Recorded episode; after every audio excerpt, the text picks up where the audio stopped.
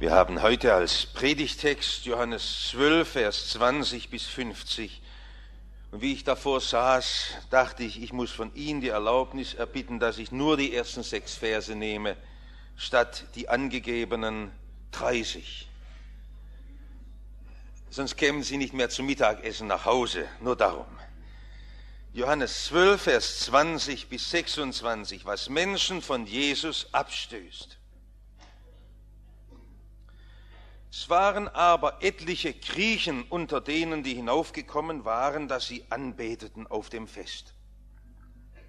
Die traten zu Philippus, der von Bethsaida aus Galiläa war, baten ihn und sprachen, Herr, wir wollten Jesus gerne sehen. Philippus kommt und sagt Andreas, und Philippus und Andreas sagten es Jesus weiter. Jesus aber antwortete ihnen und sprach, die Zeit ist gekommen, dass des Menschen Sohn verherrlicht werde. Verherrlicht, das heißt doch, jetzt kommt es zur ganz großen Klarstellung vor der Welt. Jetzt darf der Letzte sehen. Wahrlich, wahrlich, ich sage euch, wenn das Weizenkorn nicht in die Erde fällt und er stirbt, so bleibt es allein. Wenn es aber erstirbt, so bringt es viel Frucht. Wer sein Leben lieb hat, der wird es verlieren. Und wer sein Leben auf dieser Welt hasst, der wird es erhalten zum ewigen Leben. Wer mir dienen will, der folge mir nach, und wo ich bin, da soll mein Diener auch sein. Und wer mir dienen wird, den wird mein Vater ehren. Herr, erkläre uns dieses harte Wort. Amen. Wir haben letztes Mal davon gesprochen, dass viele Menschen von Jesus angezogen werden. In großen Scharen kommen sie zu ihm. Wir hatten in der letzten Woche eine Tagung der Missionen in Norddeutschland und wir hörten wieder aus vielen Kontinenten dieser Welt von diesem großen Aufbruch, der in diesen Jahren für mein Begreifen schier beispiellos ist. In den letzten Jahren hatten wir in Afrika Länder, in denen oft in einem Ort 1500 Menschen auf einmal getauft wurden. So ist es in Äthiopien geschehen. Und gerade dort in diesen Ländern erfahren wir, dass kurz darauf die Türen zugeschlossen werden und dass es nur noch unter Lebensgefahr möglich ist, auch zu einem Gottesdienst zu, sich zu versammeln. Es liegt so ganz nah beieinander, nicht bei uns heute, aber draußen in der Welt, dieser große Aufbruch zu Jesus hin und auf der anderen Seite die verschlossenen Türen Darum hängen die beiden Predigten heute eng zusammen, von dem großen Zug der Menschen zu Jesus hin. Und damit muss ich auch heute noch einmal anfangen, bevor ich das andere sagen kann, was Menschen zu Jesus, von Jesus abstößt. Ich habe heute nur zwei Punkte. Das erste, enttäuschte Menschen auf der Suche. Es waren Griechen nach Jerusalem gekommen. Was haben die denn in Jerusalem verloren?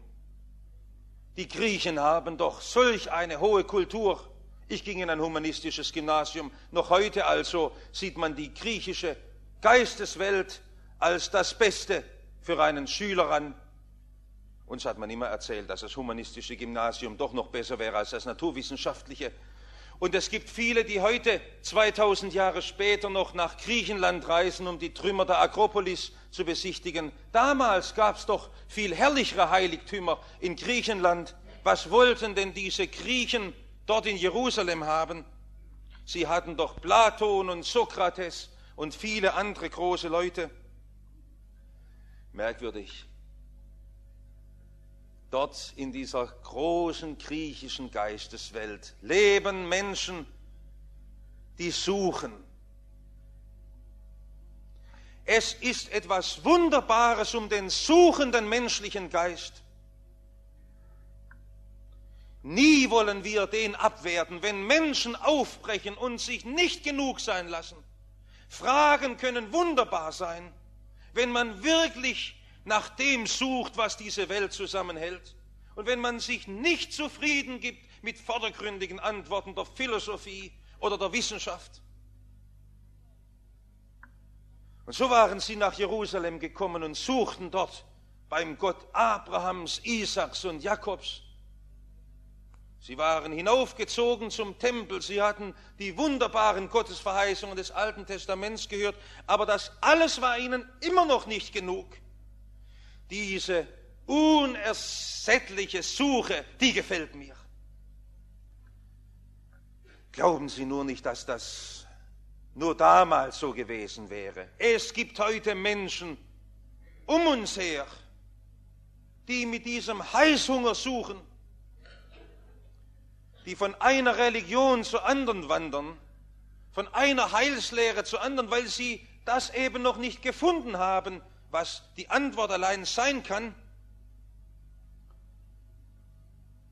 Ach, denke ich, wenn da oben einer im Tempel gestanden wäre und gedacht hätte, diese Griechen, die kann ich doch begeistern für den altjüdischen Tempelkult, das wäre doch furchtbar gewesen. Wenn er gedacht hätte, ich mache da oben einen Abend und erkläre diesen Griechen, die hergereist sind, die Altersversorgung der Priesterschaft oder wie bei uns die Eintreibung der Zehntsteuer in Israel funktioniert.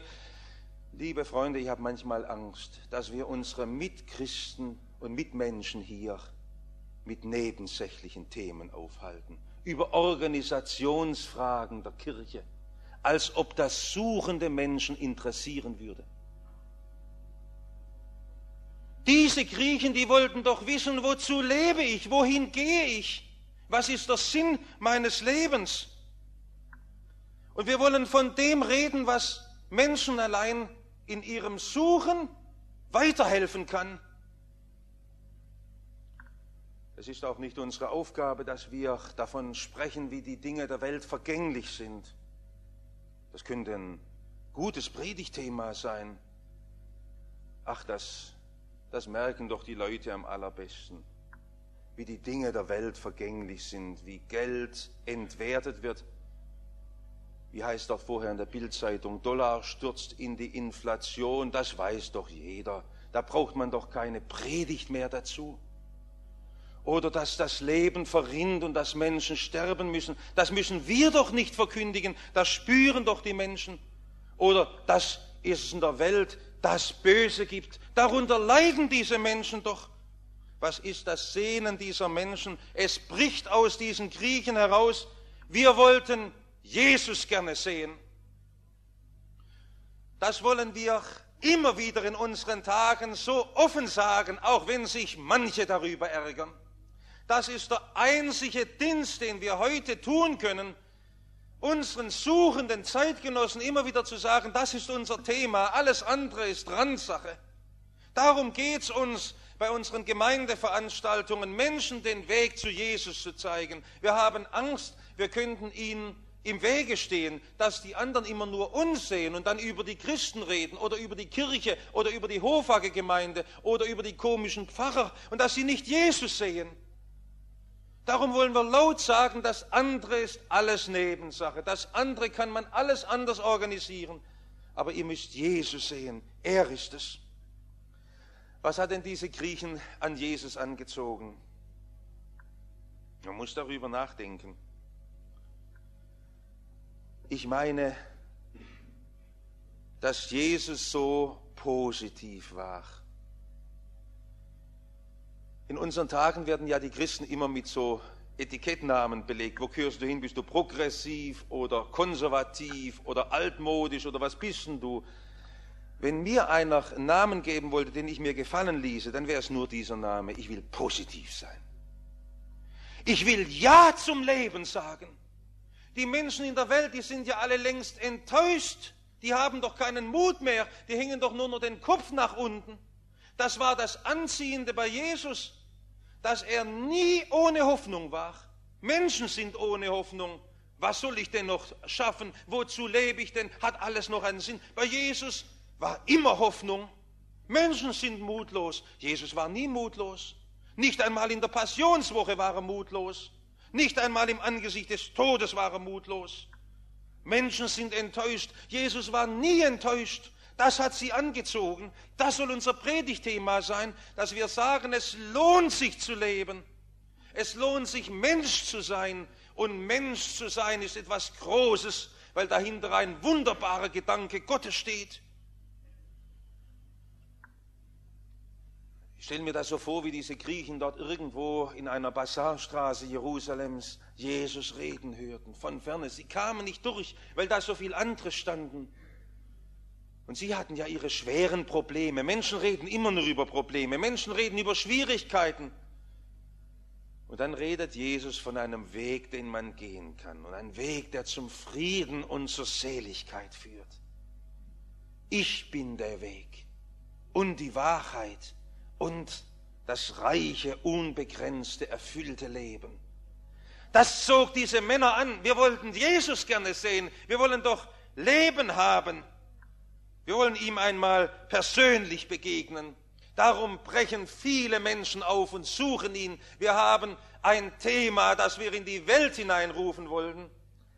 Wir wollen das so weit wie möglich bekannt machen, hinausrufen. Ein positives Thema. Leben lohnt sich. Nun aber, was bietet Jesus? Und da sind wir bei dem, was Menschen abstößt. Können Sie das noch einmal sehen in seinem ganz harten Gegensatz? Viele Menschen kommen her. Viele saßen ergriffen zum ersten Mal unserem Gottesdienst, nachdem wir sie eingeladen haben. Vielleicht sitzt jetzt einer unter uns, der seit langer Zeit es einmal wieder gewagt hat. Und irgendwie rührt ihn das ganz tief an und er spürt, das ist eine Antwort größer und weiter als alles, was ich bisher kannte. Und dann hört er hin, was bietet mir nun Jesus als Lösung? Und dann ist er abgestoßen. Warum denn? Was bietet Jesus? Er hat diesen Männern, diesen Griechen, kein Wunder gegeben. Es wäre eindrucksvoll gewesen, wenn er ihnen ihre Bandscheiben geheilt hätte, auf einmal. Oder ihre Kopfschmerzen weggenommen hätte ihre Wirtschaftsnöte gelöst hätte oder was uns jetzt im Augenblick als Last bewegen mag. Jesus hat Wunder getan, aber er hat viel häufiger auf Wunder verzichtet. Nicht, weil er es nicht könnte, sondern weil er sagt, ich will Größeres geben. Viel, viel Größeres. Und was ist das Größere? Das Größere ist sein Sterben. Das soll größer sein. Jetzt wissen wir wieder, warum Menschen abgestoßen sind. Das ist doch keine Antwort auf das Suchen der Menschen, auf lebenshungrige Menschen, die sich um Jesus drängen, dass er ihnen Sterben anbietet. Jesus sagt, wenn ich euch was ganz, ganz Großes anbieten soll, dann erzähle ich euch die Story vom Weizenkorn, das in die Erde fällt und verwest und die feuchten Erdschollen liegen drüber und es verschimmelt. Keiner achtet mehr darauf. Das ist das Geheimnis des lohnenden, reichen, ewigen Lebens. Und wer das haben will, der muss wie ein Weizenkorn in die Erde fallen können. Darum haben doch so viele Konformanten sich immer wieder abgewendet, weil sie gemerkt haben, ich muss irgendetwas in meinem Leben aufgeben. Das haben wir doch entdeckt bei so vielen Freunden, die sich noch dreimal umgedreht haben, bevor sie unsere Kreise verlassen haben. Und bei uns selber mag es im Augenblick zerren, soll ich das wirklich für Jesus hergeben und opfern und auf den Tisch legen? Kann ich es nicht mitnehmen? Und Jesus spricht von einem Weizenkorn, das in die Erde fällt und verwest. Das ist doch nicht anziehend für lebenshungrige Leute für Menschen, die das Leben gewinnen wollen. Doch. Jesus sagt, euer Leben ist so oder so einem verwesenden Weizenkorn gleich. Wir können in der Welt uns Ehre und Schätze und Reichtümer zusammentragen, wie wir wollen. am Ende fällt das Weizenkorn in die Erde und verwest. Unser Leben ist so sterblich, so sterblich, dass sich viele Menschen betrügen mit falschen Hoffnungen am Sterben, als ob es doch irgendwo weitergeht und lebt und so weiter. So hart ist das, alles Fleisch ist wie Gras und seine Güte wie die Blume auf dem Felde. Das Gras verdorrt, die Blume verwelkt. Ja, Gras ist das Volk. So vergänglich sind wir. Wir spüren das alle, dass unser Leben so verwest. So ein junger Mensch wird sich anstrengen und mühen, um seinem verweslichen Leben noch etwas abzugewinnen, um dieser Samenkornexistenz doch etwas Bleibendes zu erobern. Und ich verstehe, dass heute junge Menschen frustriert sind, wie man so modern sagt. Dass sie frustriert sind, weil sie spüren, die Berufschance bietet es mir nicht mehr. Es ist sogar schon fraglich, ob ich überhaupt diese Karriere machen kann, die ich brauche.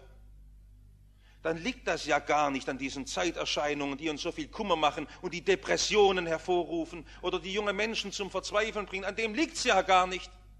Sondern dass wir uns täuschen lassen, als ob wir durch diese Karriere, die wir einmal angestrebt haben, unserem Leben mehr abbringen könnten, bleibendes, ewiges, großes. Darum sind wir so wild in der Arbeit beschäftigt. So manche Menschen, die nichts anderes mehr kennen, um ihrem Leben etwas Bleibendes abzuringen, weil sie es nicht wahrhaben wollen, dass sie ein verwesendes Samenkorn sind. Und Jesus sagt, es ist eine ganz, ganz große Befreiung, wenn man diese Samenkorn-Existenz akzeptiert und sagt, ja Herr, das bin ich. In einem noch viel tieferen und umfassenderen Sinn hat das Jesus gelebt. Er wollte mit seinem Leben nicht mehr sein als ein Weizenkorn, das in die Erde fällt. Aber bei Jesus geht es weiter. Dass er stirbt und viel Frucht bringt für Gott. Und darum steht hinter seinem kleinen, unscheinbaren Leben viel, viel Größeres. Darum meint Jesus, dass das das Anziehendste in der Welt ist, dass gerade Menschen darauf hören sollten, die abgestoßen sind von der Nichtigkeit ihres eigenen Lebens. Es gibt doch ein Ziel. Es ist nicht wahr, dass man nichts hinübernimmt in die Ewigkeit. Man kann sogar viel hinübernehmen.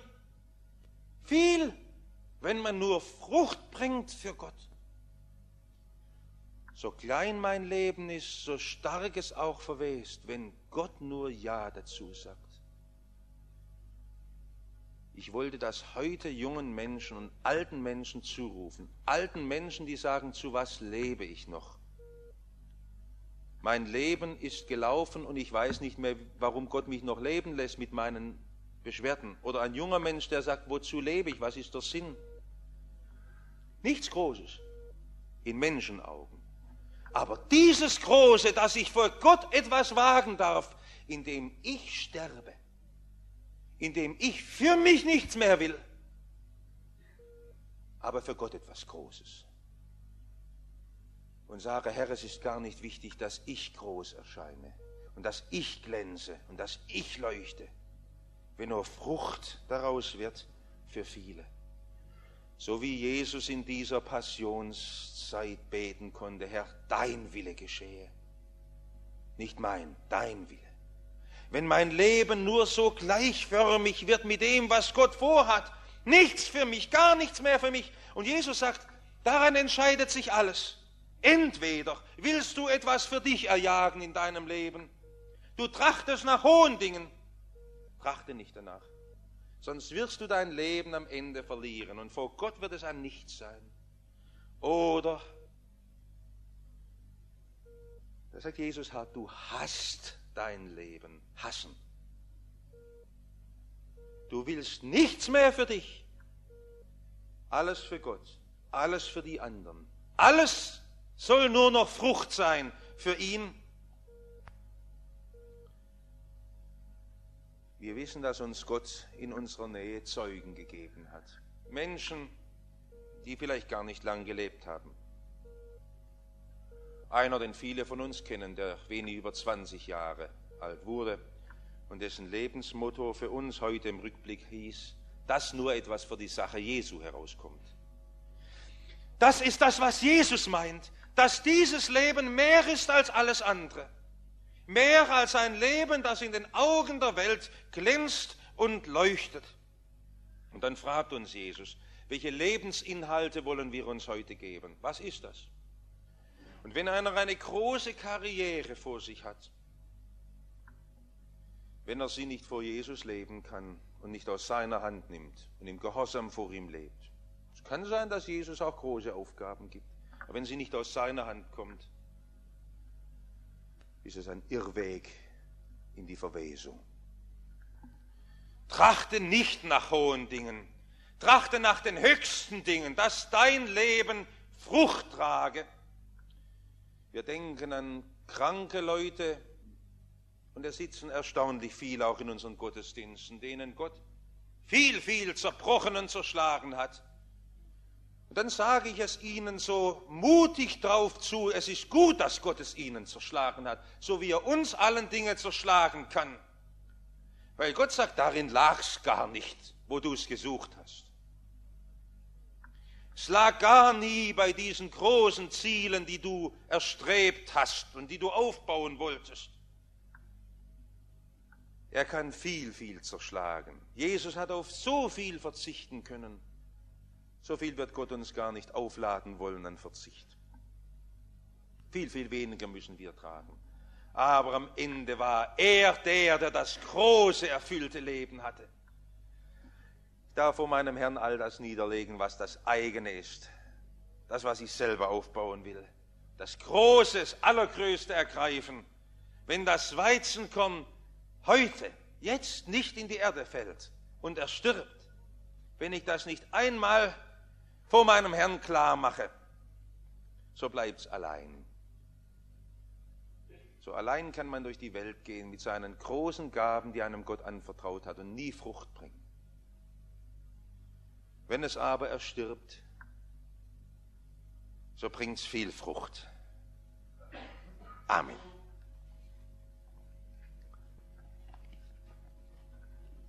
wollen beten.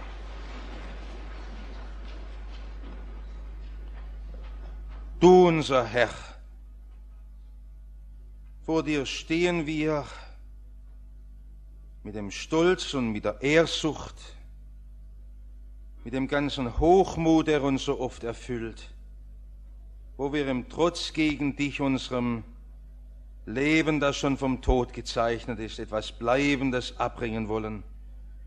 Herr, wir beugen uns vor dir, wir beugen uns unter deine gewaltige Gerichtshand.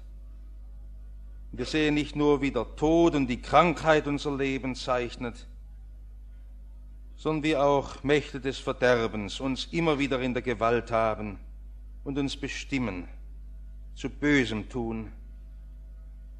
Da wollen wir nur vor dir alles hintragen in unserer ganzen Ohnmacht und Schwäche. Und wir wissen, dass du aus solchen nichtigen Menschen noch einmal etwas ganz Neues machen kannst, heute schon, mitten in dieser Welt. Nimm du unser Leben und mache daraus etwas zum Lob deiner großen Herrlichkeit. In Wort und Werk und allem Wesen sei Jesus und sonst nichts zu lesen. Gebrauche uns so, zu deinem Dienst, dass etwas für deine Sache herauskommt. Wir befehlen dir jetzt all diese an, die durch schweres Leiden hindurchgehen und die dein Reden dort nicht verstehen und die deinem Wort verschlossen sind. Erreiche du sie und lass uns es gelingen, dass wir sie erreichen, auch die, die wir jetzt besuchen wollen und mit denen wir reden wollen und denen wir von diesem Geheimnis sagen wollen, dass du dort, wo das Leben verloren wird, neues Leben, fruchtbringendes Leben schenken willst. Gebrauche uns dazu, dass wir in dieser Welt viel Frucht bringen für dich. Lasst uns gemeinsam beten. Vater unser im Himmel, geheiligt werde dein Name, dein Reich komme, dein Wille geschehe, wie im Himmel so auf Erden. Unser tägliches Brot gib uns heute und vergib uns unsere Schuld, wie auch wir vergeben unseren Schuldigen. Und führe uns nicht in Versuchung, sondern erlöse uns von dem Bösen. Denn dein ist das Reich und die Kraft und die Herrlichkeit in Ewigkeit. Amen. Wir wollen um den Segen unseres Herrn bitten. Herr, segne uns und behüte uns. Herr, lass dein Angesicht leuchten über uns und sei uns gnädig. Herr, erhebe dein Angesicht auf uns und gib uns deinen Frieden.